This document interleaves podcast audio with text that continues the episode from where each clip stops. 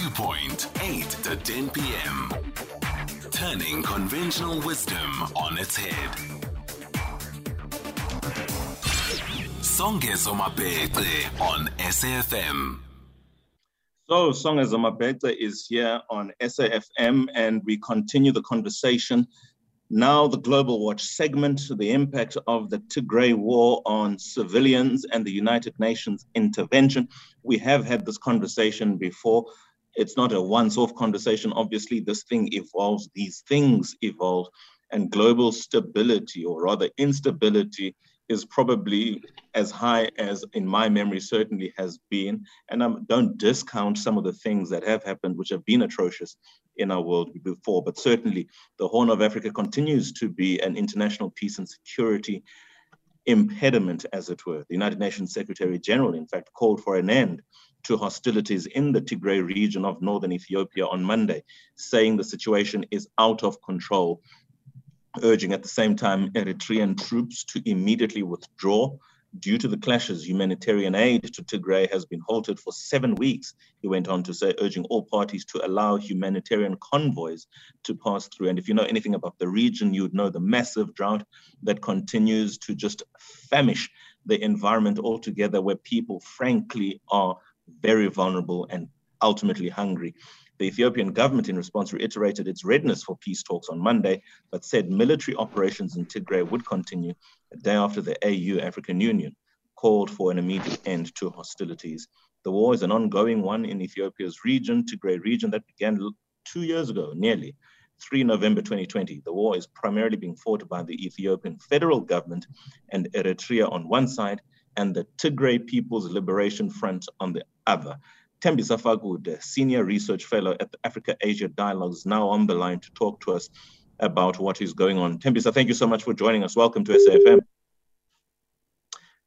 It's a pity I cannot hear my guest, and of course, you know the background to all of this. But the essence of this conversation, while I ad lib until my producer can confirm what it is that is going on, because I'm unable to hear my guest, unfortunately, is that the Horn of Africa continues to be beleaguered. And of course, we know that the the, the president of Ethiopia, who's a, well, a Nobel Peace Prize recipient, is now himself engulfed in a legacy as to his presidency that might not necessarily be consistent with his, his, his term of office. And we, we have seen this before in history, haven't we? Um, and I'm going to say it frankly, President Obama won the Nobel Peace Prize. I think it was 2009, if I'm not mistaken, or 2010 thereabout. But we certainly know the United States' involvement in the destabilization of the Arab states. We know of the United States' participation in what is now the Libya of today and how her, together with NATO nations, just participated in an aggression unprecedented on the continent and completely unnecessary. Aung San Suu Kyi Burma, Myanmar, Nobel Peace Prize recipient, celebrated the world over.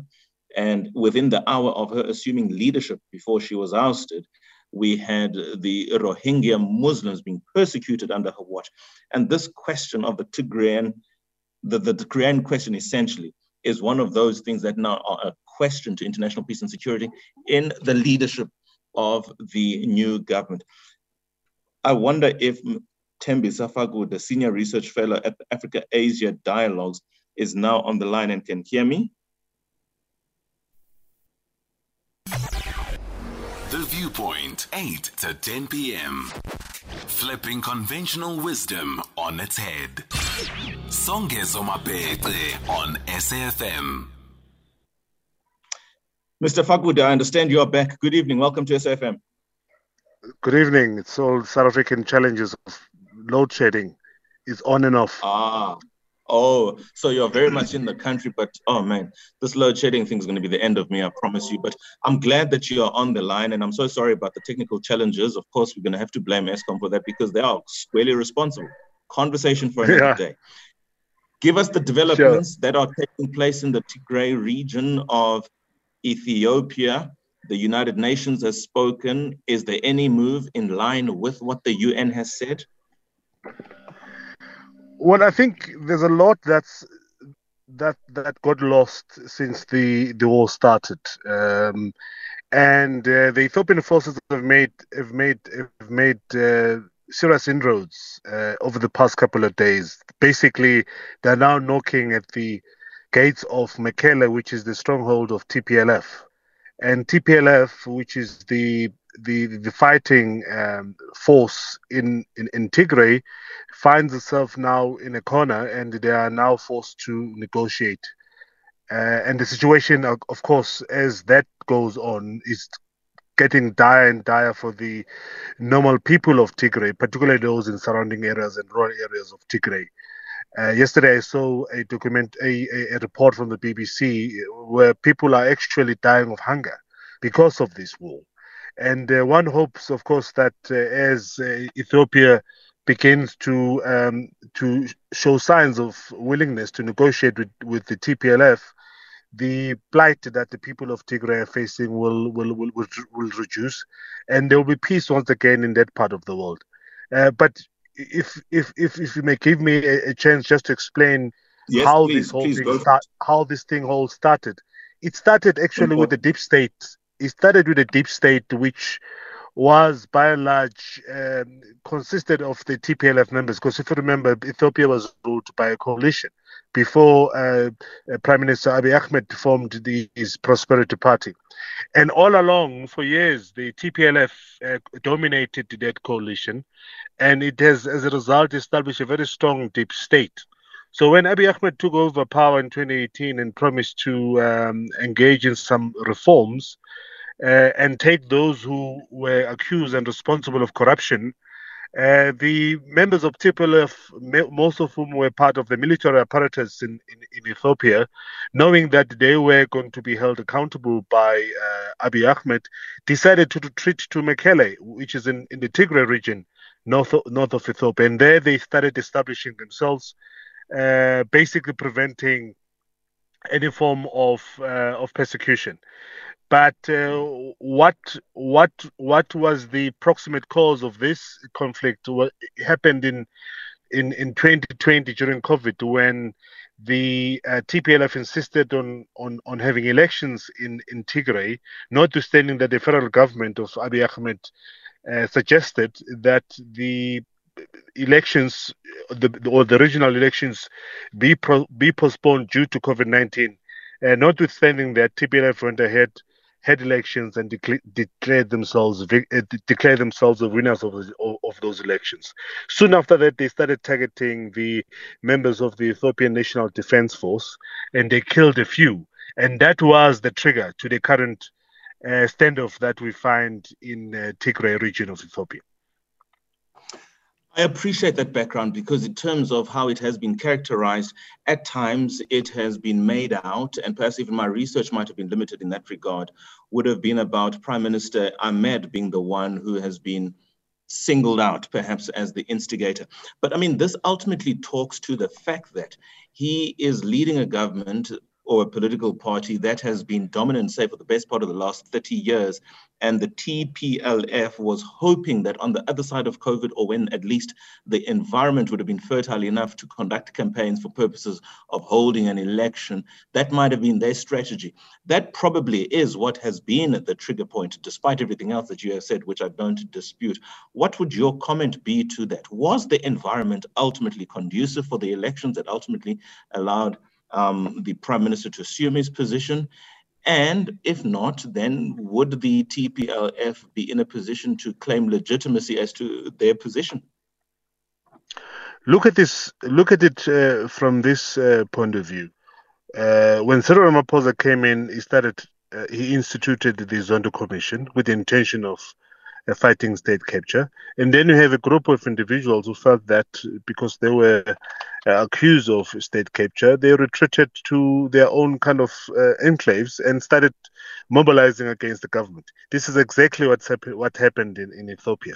You have a group of individuals who are accused not only of violation of basic human rights, but also jailing journalists and killing uh, those who uh, differed uh, with them in terms of the political positioning. But at the same time, there was a widespread uh, corruption in Ethiopia. And when Abiy Ahmed came in, um, he said no to that, and he was going to go against those who were uh, guilty of, of, of these crimes.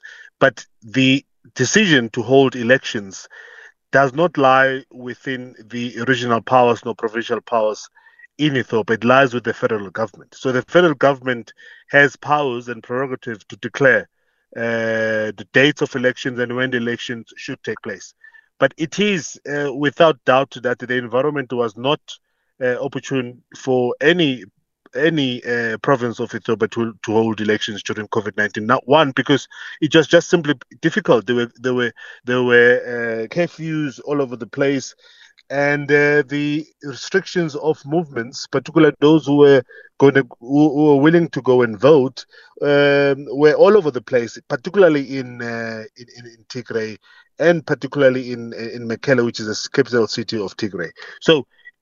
Abiy Ahmed was correct uh, to stop those elections because the the time was not right, nor the environment uh, suitable to hold free and fair elections.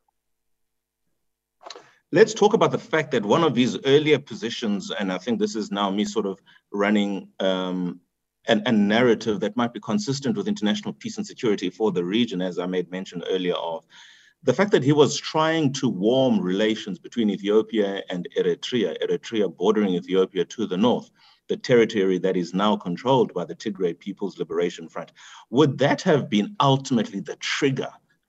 Yeah, sure, now we're told about COVID and elections, but this is pre- predated by the fact that Abe's position was to end the conflict at the border with Eritrea. Is this what threatened the TPLF? Not necessarily, because if you remember, Abiy Ahmed and uh, Isaias Afwerki signed that peace deal way before the conflict started. So there's been uh, good relationships uh, since Abiy Ahmed took over power in Ethiopia with Eritrea. But what Eritreans did, of course, was supporting uh, Abiy Ahmed because the war was spilling over to their territory. But they also had a, an to grind with the TPLF.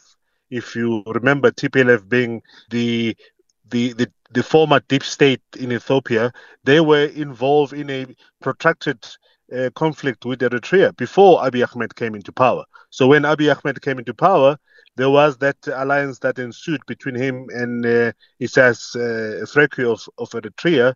But the the animosity between Eritrea and TPLF, who used to be uh, the, the dominant political uh, force within the coalition that led Ethiopia, continued. So when Abiy Ahmed called on the Eritreans to assist in terms of, because they are in, in proximity with with with Tigray to assist in terms of fighting the uh, the TPLF, they were uh, readily willing to do so, and that continued. But I'll argue that it wasn't the trigger uh, that led to this current standoff between the Ethiopian National Defense Force and the TPLF. And here we are, October 2022, almost two years now, about two weeks, and we have an unprecedented humanitarian crisis in a region of the world and in a country really that can absolutely least afford it. Final question Where to from here for the region, for the legacy of the current Prime Minister of Ethiopia? What's happening? On the sorry, on the other side of this, just just answer me on the other side. I have to take a break now, but on the other side of this break, you can give your final comment to that question. The Viewpoint, weekdays 8 to 10 p.m. on SAFM. Songezo on SAFM. The question still stands to Mr. Thembisa Fakude, the Senior Research Fellow at Africa Asia Dialogues. We're talking about the impact of the Tigray War on civilians and the recent interventions of the United Nations in calling for ceasing of hostilities, which is now out of control, and called for an immediate withdrawal of the troops. The way forward, Thembis, well, I think uh, Abiy Ahmed is is going to force ahead with the negotiations now that, of course, he is has been emboldened, having um, captured a number of cities in Tigray region. The only uh, city that remains is Mekelle, which is the headquarters of the TPLF, and the TPLF is now cornered, and they are likely to uh, to negotiate And I think uh, Abiy Ahmed is going to take advantage of this situation. Uh, they've already indicated that they're going to start negotiating, but unfortunately, TPLF is likely to go out of these negotiations uh, much more weaker than they start than when the war started in 2020. Thank you so much for your time. We do appreciate this account.